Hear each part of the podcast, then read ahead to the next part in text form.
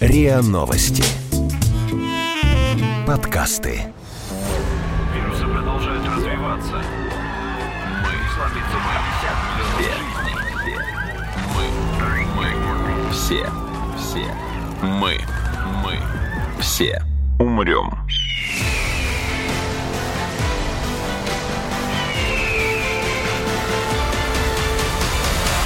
Мы все умрем.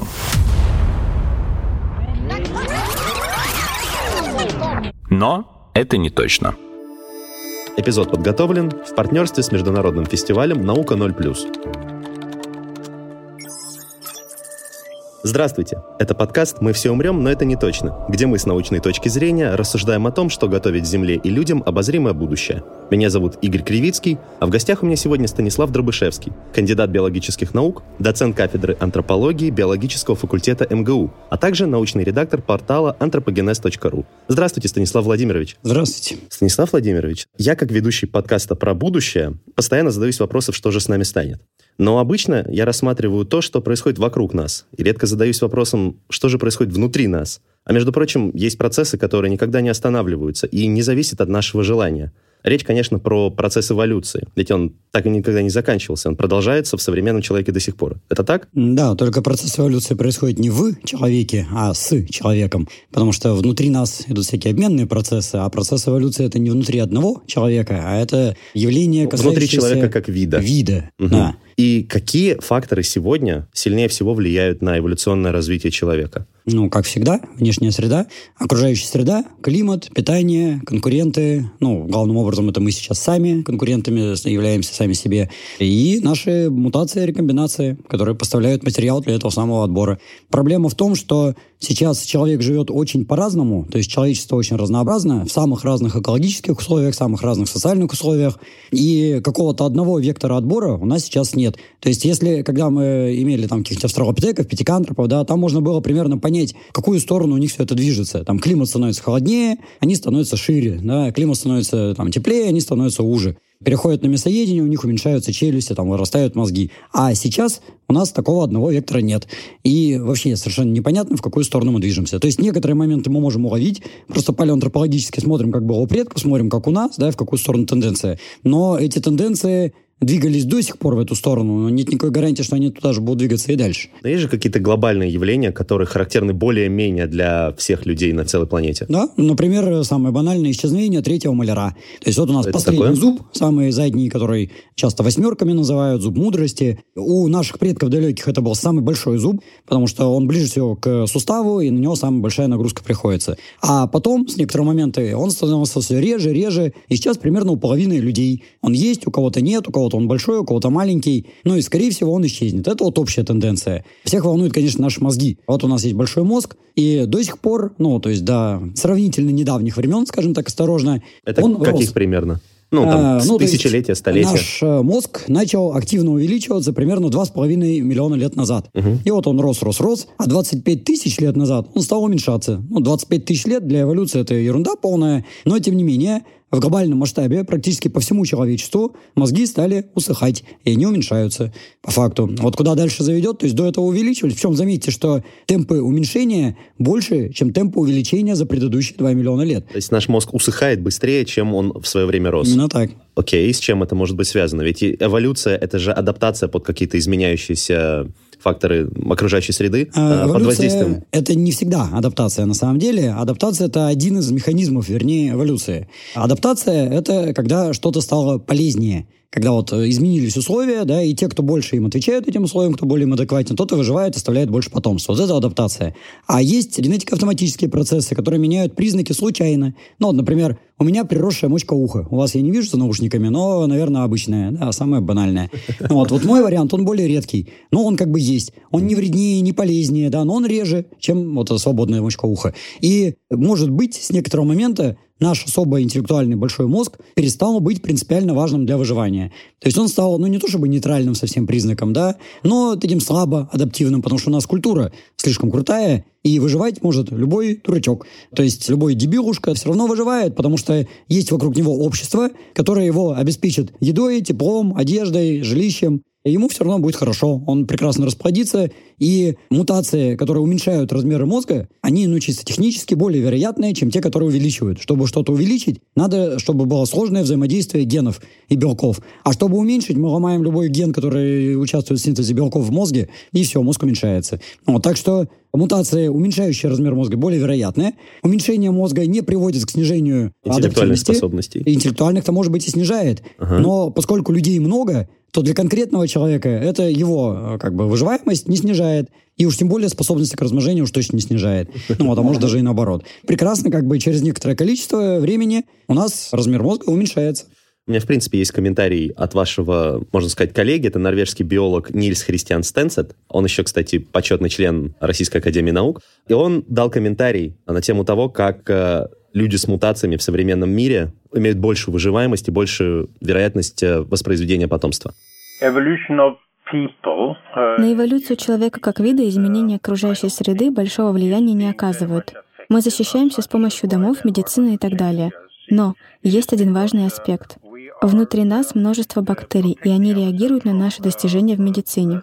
Устойчивость к микробам и всякое такое — это ответ на изменения внешних условий, которые мы создаем с помощью лекарств.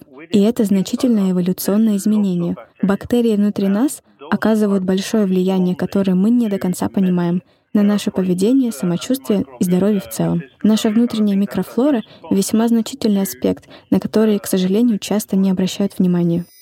Ну, на первый взгляд оно примерно так и есть, но есть несколько тонких замечаний. Во-первых, смешивание разных людей с разных территорий, разных популяций не снижает изменчивость, потому что смешение разных вариантов дает третий вариант. Как правило, исходные никуда не деваются. Для того, чтобы они слились полностью, надо очень большое время. А третий появляется. Ну, классический пример. Допустим, русские пришли в Сибирь, да, ну, в Забайкале мое родное, вот я в Чите родился, там жили буряты, да, пришли русские. Буряты никуда не делись, они прекрасно до сих пор существуют. Русские никуда не делись, тоже существуют. А метисы появились.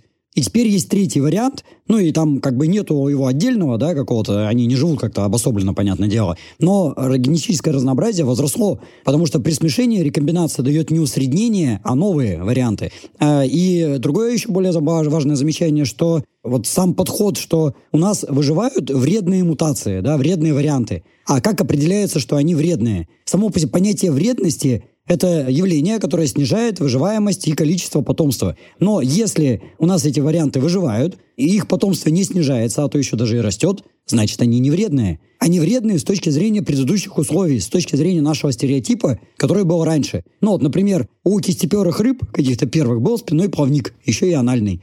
Вот. Теперь у нас нету ни спинного, ни анального плавника, и даже хвостового нету. Слава богу. И как бы мы живем прекрасно. То есть это не вредный признак для нас. Для них это был вредный признак. И кистеперая рыба в начале Дионского периода могла бы сказать, ну, если бы могла сказать, ай-яй-яй, у нас пропадает хвостовой, спиной анальный плавники, что делать, куда деваться? Это вредные признаки, вот эти уродцы выживают, мы же все так загнемся. Здесь невозможно плавать вообще. Ну, ничего, вылезли на сушу, стали бегать на, на ножках. Ну, вот, э, там, э, грудные, эти брюшные плавники переделались в лапки. Так что, если сейчас выживают какие-то новые варианты, может быть, это залог будущего успеха. То есть любое изменение эволюционное происходит через нарушение предыдущей стадии. Когда накапливаются какие-то противоречия, они в новых условиях оказываются, приобретают новое значение, это называется преадаптация, например, и появляются новые признаки. Так что, может быть, то, что мы сейчас считаем патологией, в будущем даст какой-то всплеск выживаемости, адаптации, и мы сможем жить, не знаю, там на Марсе, допустим. Ну, Или в радиоактивных там пустошах, которые будут после ядерной войны. А если речь идет про такие генетические изменения, которые мы сейчас трактуем как болезни, при которых люди могут существовать только при массивной и очень сильной поддержке со стороны общества? Так это все наши признаки. То, что вы сейчас одеты, это вот признак такой как раз. Ну, мы, я имею в виду смотрите, мы тропический зверек, так. так? Люди тропический зверек, но заселились на север, и вот мы с вами, европеоиды, да, мы в Африке уже себя не очень-то чувствуем хорошо, там слишком жарко для нас. И на севере мы тоже чувствуем себя вроде как не очень хорошо без культуры. То есть без поддержки общества, культуры и не генетического сопровождения мы беспомощны и не выживаем. То есть если нас голых десантировать сейчас в тайгу, мы там умрем. Но это же не значит, что мы вымираем, что это признаки вредные. Ничего, это наоборот подстегивает наши другие признаки. Например, развитие мозга, которое создает нам одежду, жилище, огонь и все такое прочее, да, чтобы мы все-таки выживали. И отсутствие шерсти Подшорская – это ни разу не вредный признак. Мы, допустим, очень медленно бегаем. Ну и что? Мы придумали копье, потом лук, потом ружье, велосипед, машину, ракету. И прекрасно обходимся на своих корявеньких ножках. Угу. И там кошка нас обгоняет. И мы все это а придумали, ничего... несмотря на усыхание нашего мозга. Конечно. То есть я говорю, что есть куча признаков, которые можно проинтерпретировать как вредные. Да? Ну вот мы по деревьям разучились нормально лазать. И современные люди то и дело с деревьев таки падают. Ну и что? Как бы... А те, кто до сих пор хорошо лазают по деревьям, шимпанзе, ну так они шимпанзе есть. А мы приспособились к новым условиям. И потеря предыдущей способности оказалась огромным плюсом в новых условиях. Вот, так что то, что сейчас кто-то, допустим, живет только с поддержкой, ну, вот у меня, допустим, зрение врожденно плохое, да, ну, не факт, что это генетически на самом деле, потому что у моих детей это 100% зрения, но тем не менее, если, допустим, оно у меня генетически врожденное такое, да, допустим, у моих родителей возникла мутация, хотя у них как бы исходная стопроцентная, и я вот такой мутант с ослабленным зрением. Ну и что, одел очки, и мне это даже плюс дает, потому что в школе, когда я был в очках, все говорили, он, наверное, умный, раз в очках. И оценки больше, больше стояли, это же приятно.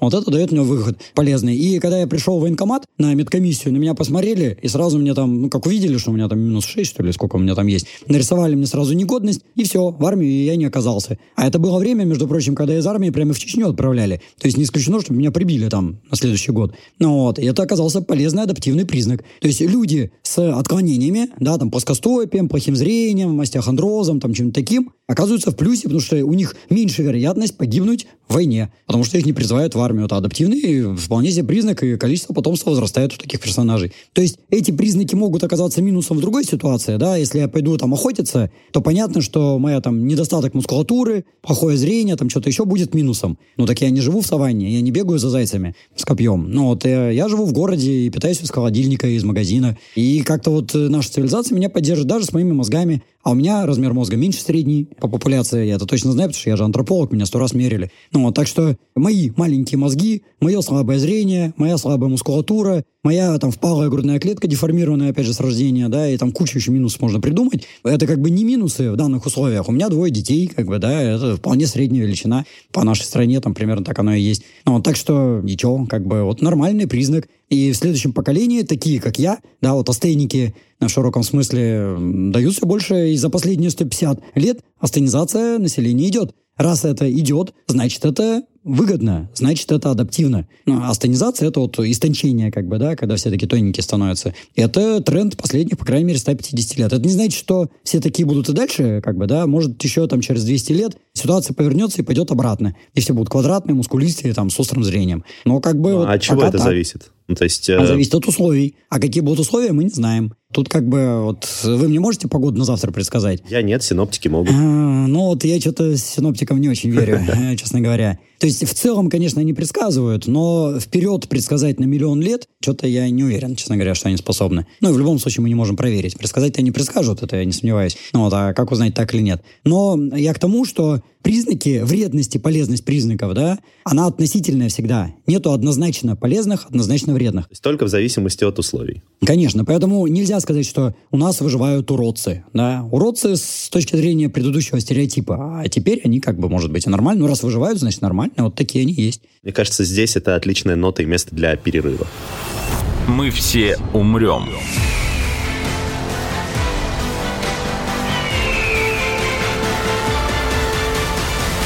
Но это не точно.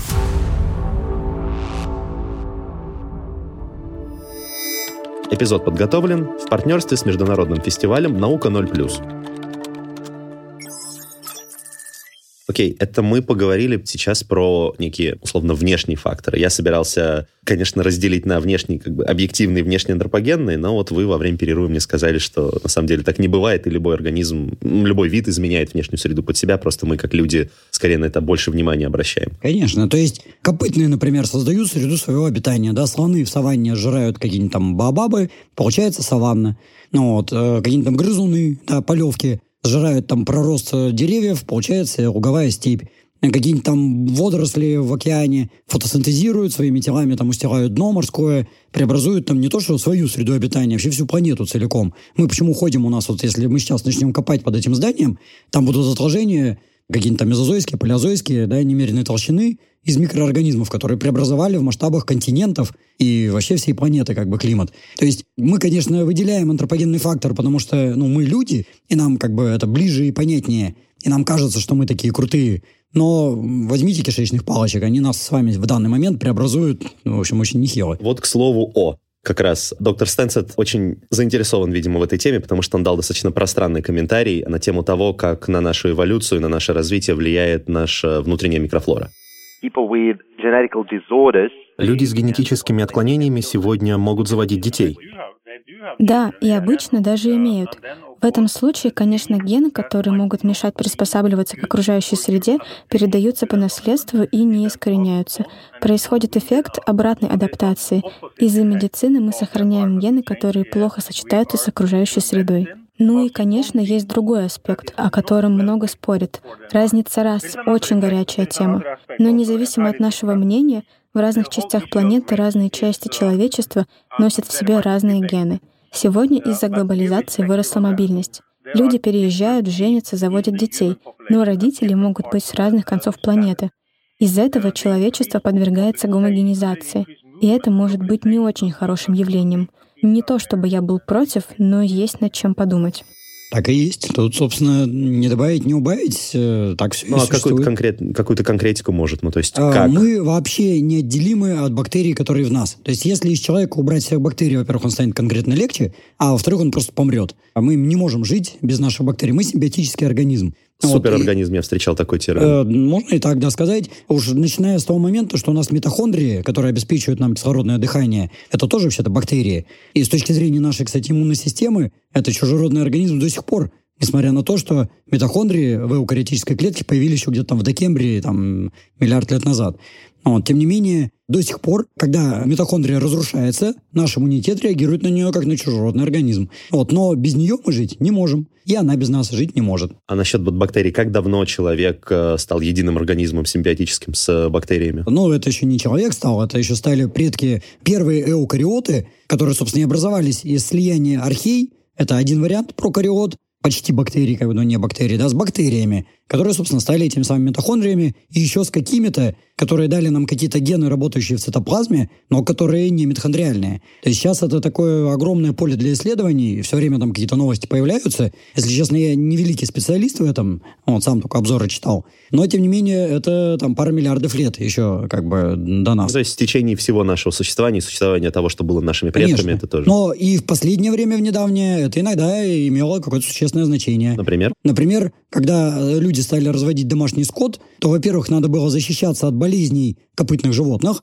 с которыми стали гораздо чаще контактировать, да? Ну, то есть охотники тоже, конечно, контактировали без остановки, но, по крайней мере, они в виде мяса это делали, а тут как бы с живыми. И стали заражаться всяким там бруцеллезом, хинококозом, там бог знает чем еще. И во-вторых, стали пить молоко, есть сыр и так далее, а там тоже куча бактерий. И как внешних, ну, если это мы квасим там какой-нибудь хумыс, да, и внутренних, которые у нас сидят в кишечнике, в желудке, ну, в желудке, может, не так, но в кишечнике точно сидят, и это дело все стараются переварить. И люди, у которых этих бактерий нет, они не будут усваивать, скажем, молочные продукты. А молочные продукты – это классный источник кальция, который позволяет нам и расти в виде скелета, да, и работает у нас в мозгах. Так что вот эти бактериальные стороны, единственное, их очень трудно, конечно, исследовать, потому что если мы говорим про древность, мы, как правило, вообще не знаем, что там было у неандертальцев каких-нибудь, да, или там австралопитеков, а смотрим только верхушки, кончики современные. Ну, вот, но можем с обезьянами сравнивать, и мы видим, что микрофлора обезьян не такая, как у нас. Ну, это абсолютно логично. Маленький шаг в сторону от э, обсуждения микробиома. Вот вы сейчас упомянули, что начали с развитием сельского хозяйства употреблять другой набор продуктов обратил внимание и читал несколько статей о том, что в последнее время, причем вот и с точки зрения эволюции, и с точки зрения человека, буквально последние там, меньше чем сто лет, из-за изменения экономической среды в мире, из-за того, что еда в целом стала более доступной. Например, в странах Восточной Азии, где мясо вошло в рацион постоянный, хотя его до этого там было мало, очень сильно изменилась такая средняя конституция человека. Э, выше рост, больше мускулатуры и так далее. Ну, это такое предмикроэволюционное изменение. То есть на первых порах изменяется норма реакции, то, что называется, да, то есть возможности реализации данного конкретного генотипа без его изменения. А потом те, кто оказываются в этих условиях более адаптивны, дают больше потомства, и это переходит уже в закрепленный генетический вариант через изменение частот генов. Ну, например, наглядно, да, у нас есть Корея, две штуки, южная и северная. Мгм. С некоторого момента северная стала жить гораздо хуже, южная гораздо лучше и питаться гораздо лучше. И рост, длина тела, то есть, да, вот от пола до макушки, в Южной Корее на там 10-16 сантиметров выше, чем в северной. Ну, там достоверных данных особо Ну, нет. это но много, это почти на Это как голову. бы разница между там европейцем и пигмеем, строго говоря. Ну, вот, то есть это гигантский разброс. А при том, что это все родственники поголовно. Ну, то есть они просто одни семьи, да? Условно разделенные вот границей. И на первых порах это просто реализация того же самого генотипа, то есть гены-то не поменялись, понятно, в первых там порах поколений. Но в последующем, скажем, если в Северной Корее плохо питаются, большие индивиды оказываются в проигрыше, им надо больше еды, они хуже себя чувствуют, они больше там страдают, болеют и оставляют меньше детей. Да, а мелкие лучше выживают, и через энное количество поколений потенциально там может возникнуть пигмейский вариант монголоидной расы. Ну вот, а в Южной Корее, ну, некий средний хотя бы, да, а может там гигантский какой-нибудь. Ну, если это гигантский размер, там даст какое-то преимущество, я сомневаюсь, честно говоря. У них тоже перенаселение, и тоже сейчас экономика там трещит немножко.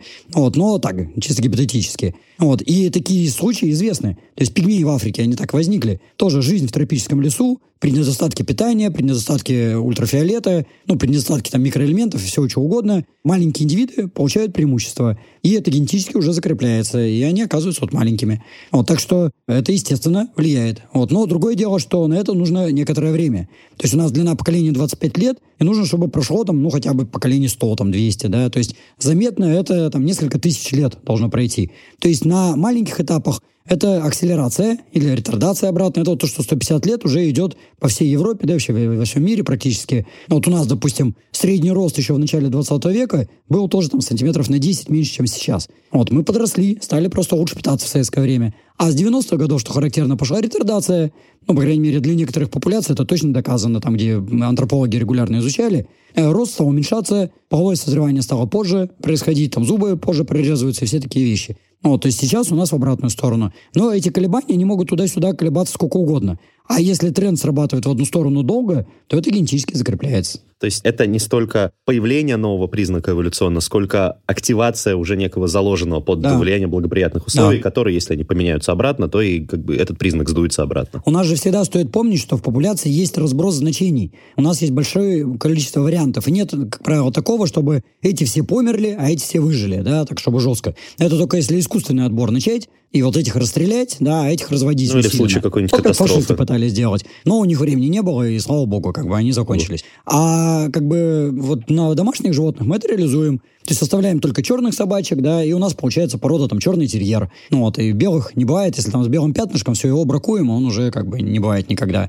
Вот, а для каких-нибудь там других, ерширский терьер, там другая цветовая гамма, да, и они все вот такие. А для каких-нибудь там лаек, некоторых пород, без разницы, какой он цвета, да, и она может быть любого цвета, главное, чтобы там белая клавира или там олени посла. Ну Вот, то есть там жесткий отбор искусственно идет. Вот, а у человека нет искусственного отбора. Э, Я и- бы с вами тут, извините, не согласился, потому что как раз у нас есть отборы, мы ищем себе половых партнеров по неким факторам, которые мы считаем важными, хотя они объективно, чисто там с точки зрения окружающей среды, могут таковыми Это не да. являться. Это уже половой отбор, это другой вариант, но я к тому говорю, что разные люди очень по-разному это расценивают. То есть кому-то нравится это, кому-то нравится все, и поскольку людей на планете там порядка 8 миллиардов, то вариантов много. И поэтому у нас одного тренда нет.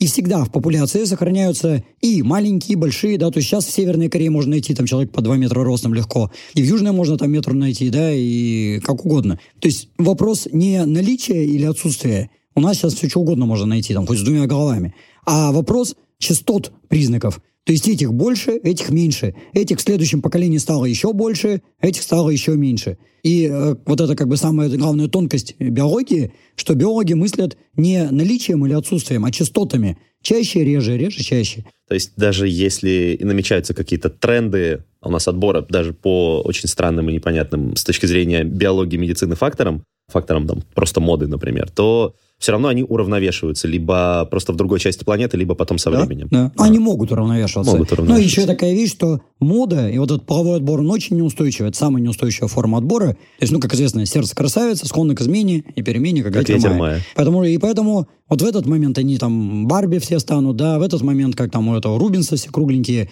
э, или там верхнеполитические Венеры. И куда это понесет, это как бы в разные стороны. Ну, и пример с Барби и Венерами это не очень правильно, потому что отбирают-то, как правило, женщины мужчин на самом деле. Ну, вот пример полового отбора, да, Марина Львовна Буцовская приводила чудесный пример. Так. Э, В Восточной Африке есть дотоги. такой народ, скотоводы. Они пасут коров, значит, но у них есть такая добрая народная традиция бить жен. И женам это, ясно, не нравится, само собой. Mm-hmm. Поэтому жены, насколько у них есть возможность выбора, стараются выбирать мужей маленьких, которые будут их меньше бить. Или бить что, не больно, да. Ну, не, не меньше бить, да, бить столько же будут, но слабее. Ну, вот. И если этот тренд продолжится, вот эта добрая культурная традиция, да, так и будет процветать, то через некоторое время вместо этих дотогов получится пигмеи. Они уменьшатся в размерах тела. А если у них культура поменяется, и они станут там, не знаю, большие дотоги станут лучше кормить жен, допустим, да, то они увеличатся и станут, как Масаи, там, на 10 сантиметров выше мы все умрем.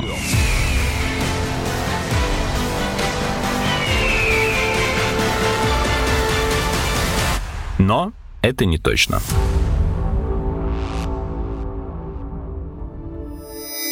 Эпизод подготовлен в партнерстве с международным фестивалем «Наука 0+.»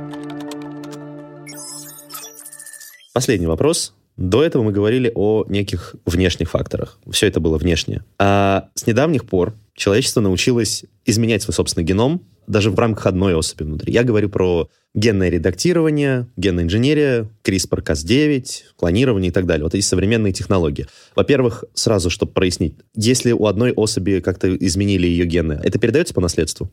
Помощью а, этих ну, технологий? Может передаться, да. Если может это сделано в половых клетках. Ну, если половые клетки изменены. Но если на этапе эмбриона... Печень, обычно изменяют на этапе зиготы, насколько я понял. Соответственно, ну, если вот особь... так, да. Да, то есть если особь только-только зарождается, в ней поменяли какие-то гены, значит, когда она вырастет, она эти измененные гены будет передавать по наследству. Ну, естественно, потому что у нее других и нету вариантов. Вот. Чисто уточнял, вдруг это как э, Нет, хирургия, бывает же вариант да. генной инженерии, вот генная терапия сейчас, да, вступает в права, когда, допустим, болезни печени лечат изменение генома только маленькой части печени. И этого хватает, чтобы какой-нибудь фермент вырабатывался. А остальной геном остается прежний. Ну, то есть человек вот прошедший генную терапию печени, например, он измененную печень своим потомкам не передаст. Нет, он не передаст. Ага, У него в половых клетках все, что было, то, то осталось. Только то, что на этапе там, эмбрионального развития, либо да. вот отбора Или на надо гамет. половые клетки менять, Ага, да. хорошо. Тогда такой вопрос. Ну, получается, мы в течение там, очень скорого времени сможем выбирать, какими будут наши дети, какими качествами они будут обладать. То есть мы сможем вручную направлять эволюцию. Конечно. Это уже в фантастических книжках и фильмах реализовано. Ну, да, я понимаю, Станислав Лем, Олдос Хаксли. Но... Да, подошли вплотную. То есть реально это можно делать.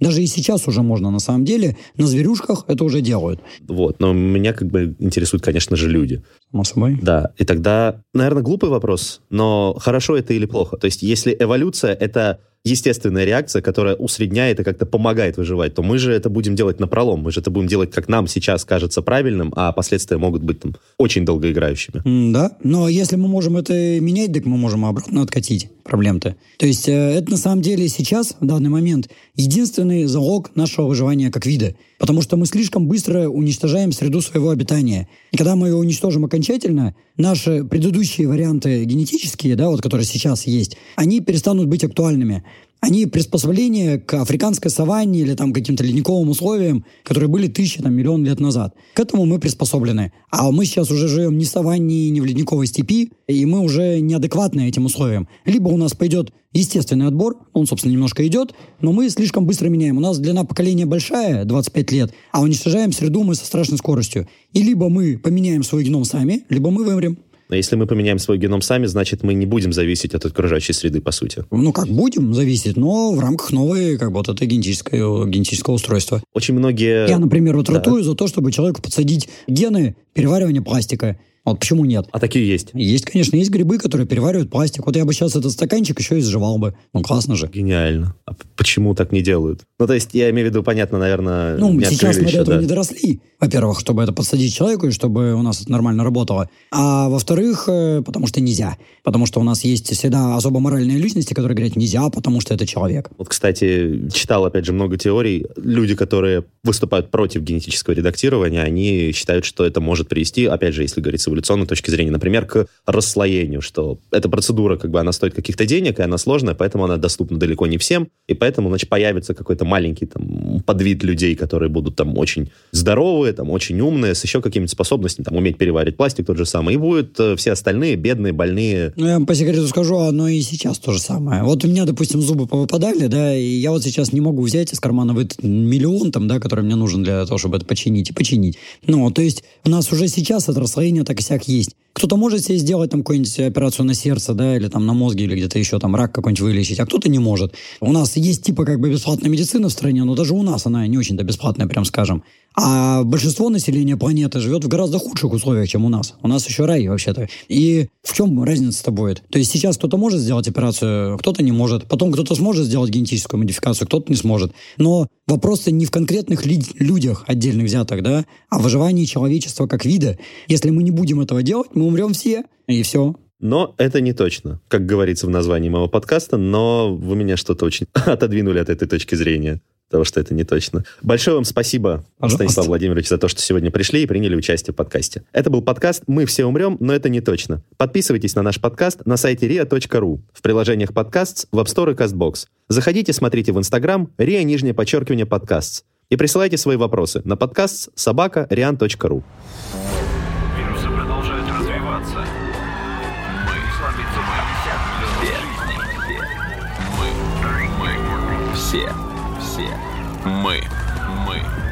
все умрем.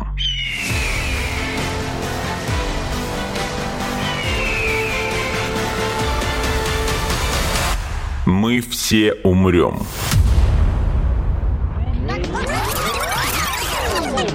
Но это не точно.